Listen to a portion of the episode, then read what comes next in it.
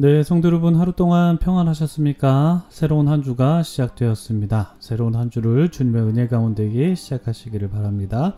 2023년 3월 20일 월요일 새벽 기도회를 시작하겠습니다. 우리 함께 기도하시겠습니다.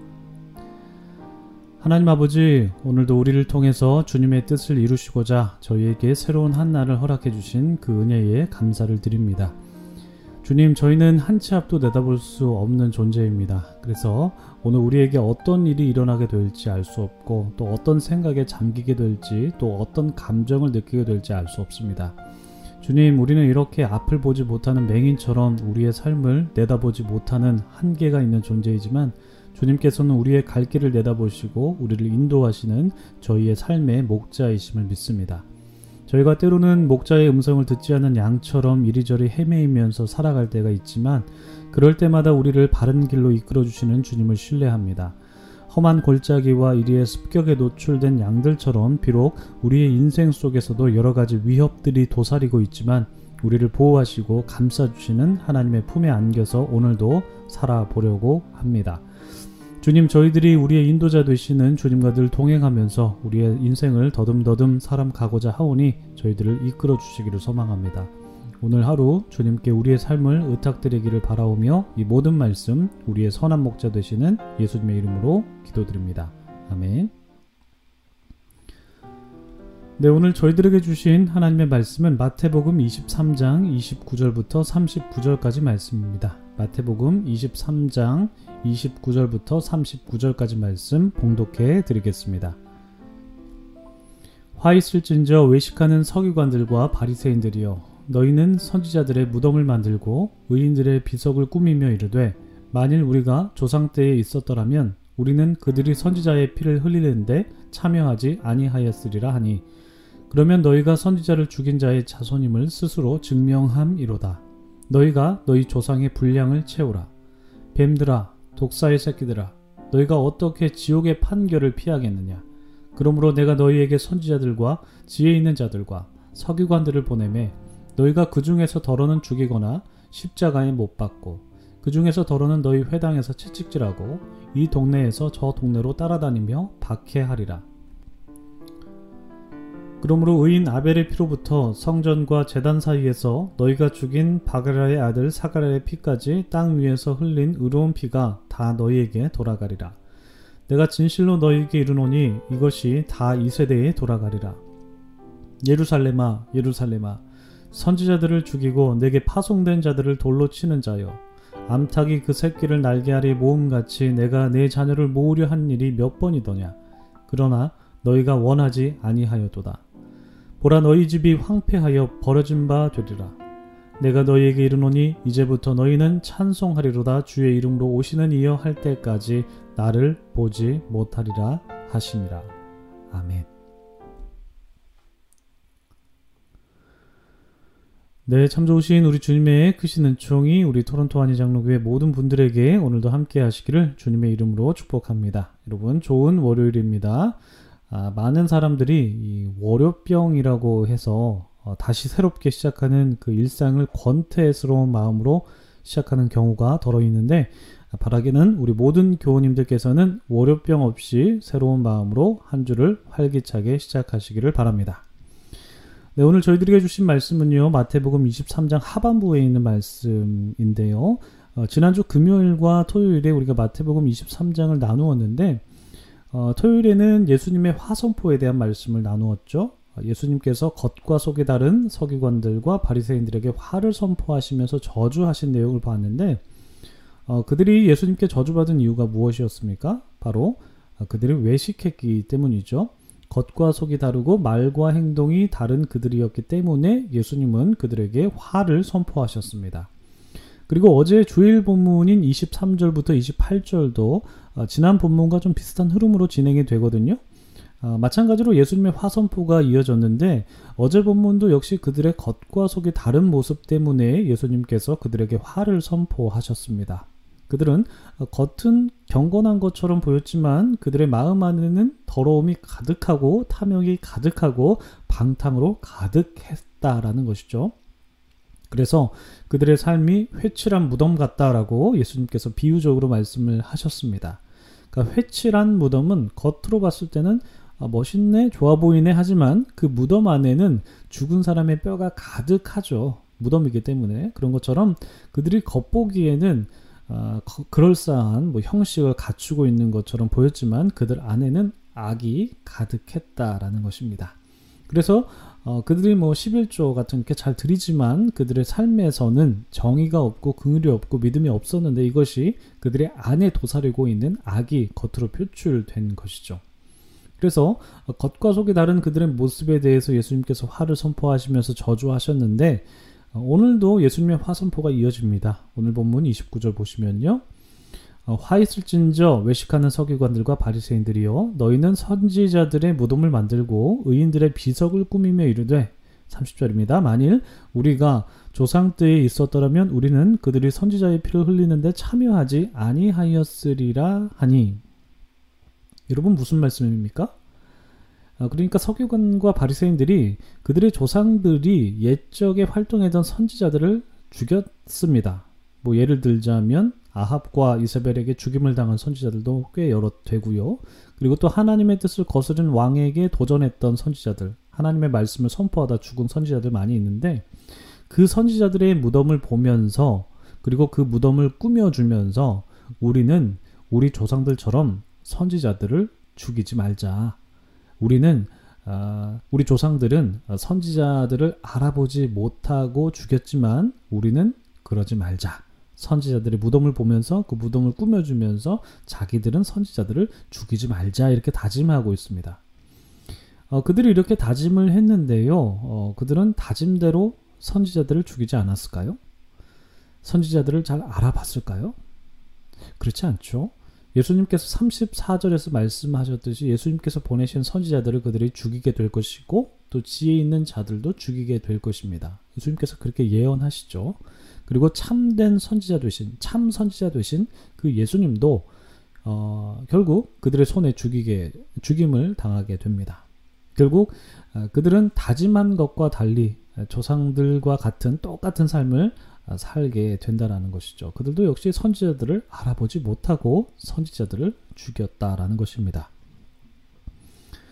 어, 우리는 이 지점에서 그 역사를 통해서 자기를 성찰하는 것과 그 성찰을 통해서 그 행동으로 이어지는 것에 대해서 한번 좀 생각을 해보면 좋을 것 같습니다.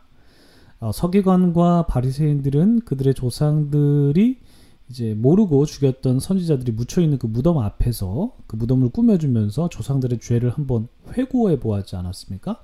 우리 조상들이 선지자들을 알아보지 못하고 악을 행했다. 우리 조상들이 어리석어서 선지자들을 죽였다. 그들은 무덤 앞에서 이런 역사를 한번 회고했을 것입니다. 그 회고하면서 우리는 그렇게 하지 말아야지. 우리는 선지자들을 알아보는 눈을 갖춰야지. 우리는 우리 조상들과 달라야지. 수도 없이 되뇌이고 되뇌이면서 그들은 조상들과 다를 것이다. 우리는 달라라고 다짐하고 또 다짐하였을 것입니다. 그러나 결과적으로 보면 그들은 그들 조상과 달라지지 않았죠.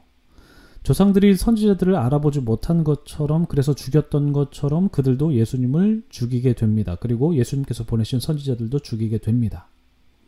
그들이 아무리 역사를 통해서 반성을 하고 그 역사의 현장 앞에서 그 무덤을 꾸며주면서 그 역사의 현장 앞에서 조상들의 삶을 회고하고 그들의 삶을 성찰하면서 다짐을 했다고 하더라도 그들의 삶이 안 바뀝니다.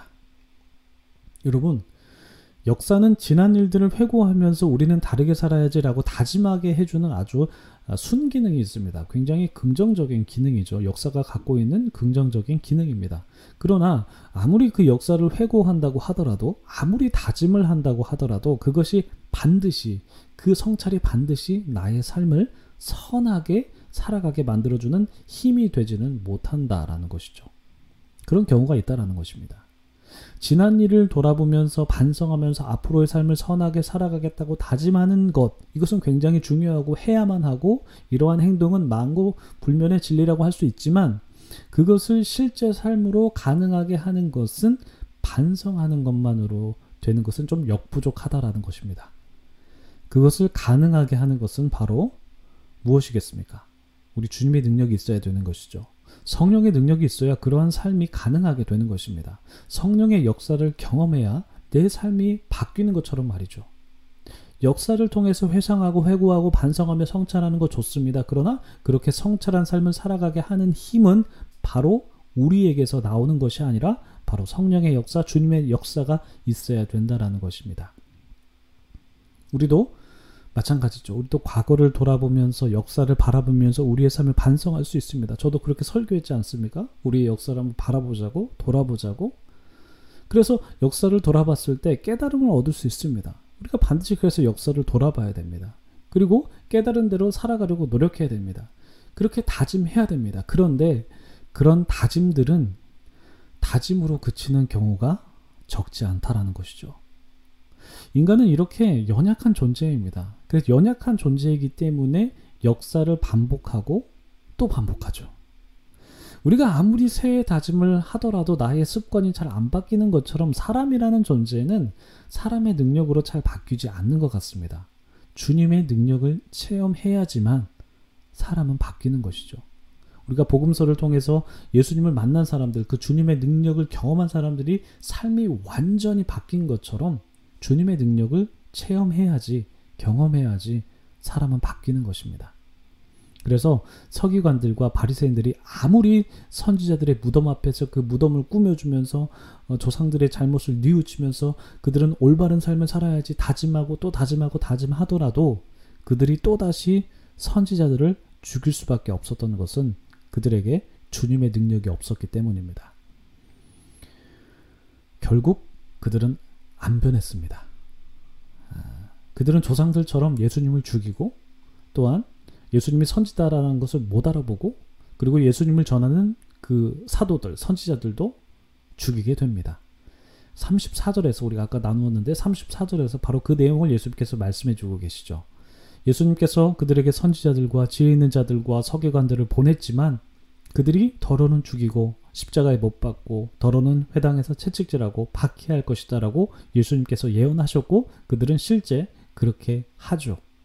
그래서 예수님께서는 의인 아벨의 피부터 사가라의 피까지 그들이 담당하게 될 것이다라고 말씀하는데 참고로 아벨은 그 가인과 아벨에서 그 아벨이고 창세기에 나오는 아벨입니다. 그리고 사가랴는 역대하에 나오는 그 선지자인데 역대하에서는 스가랴라고 그렇게 나옵니다.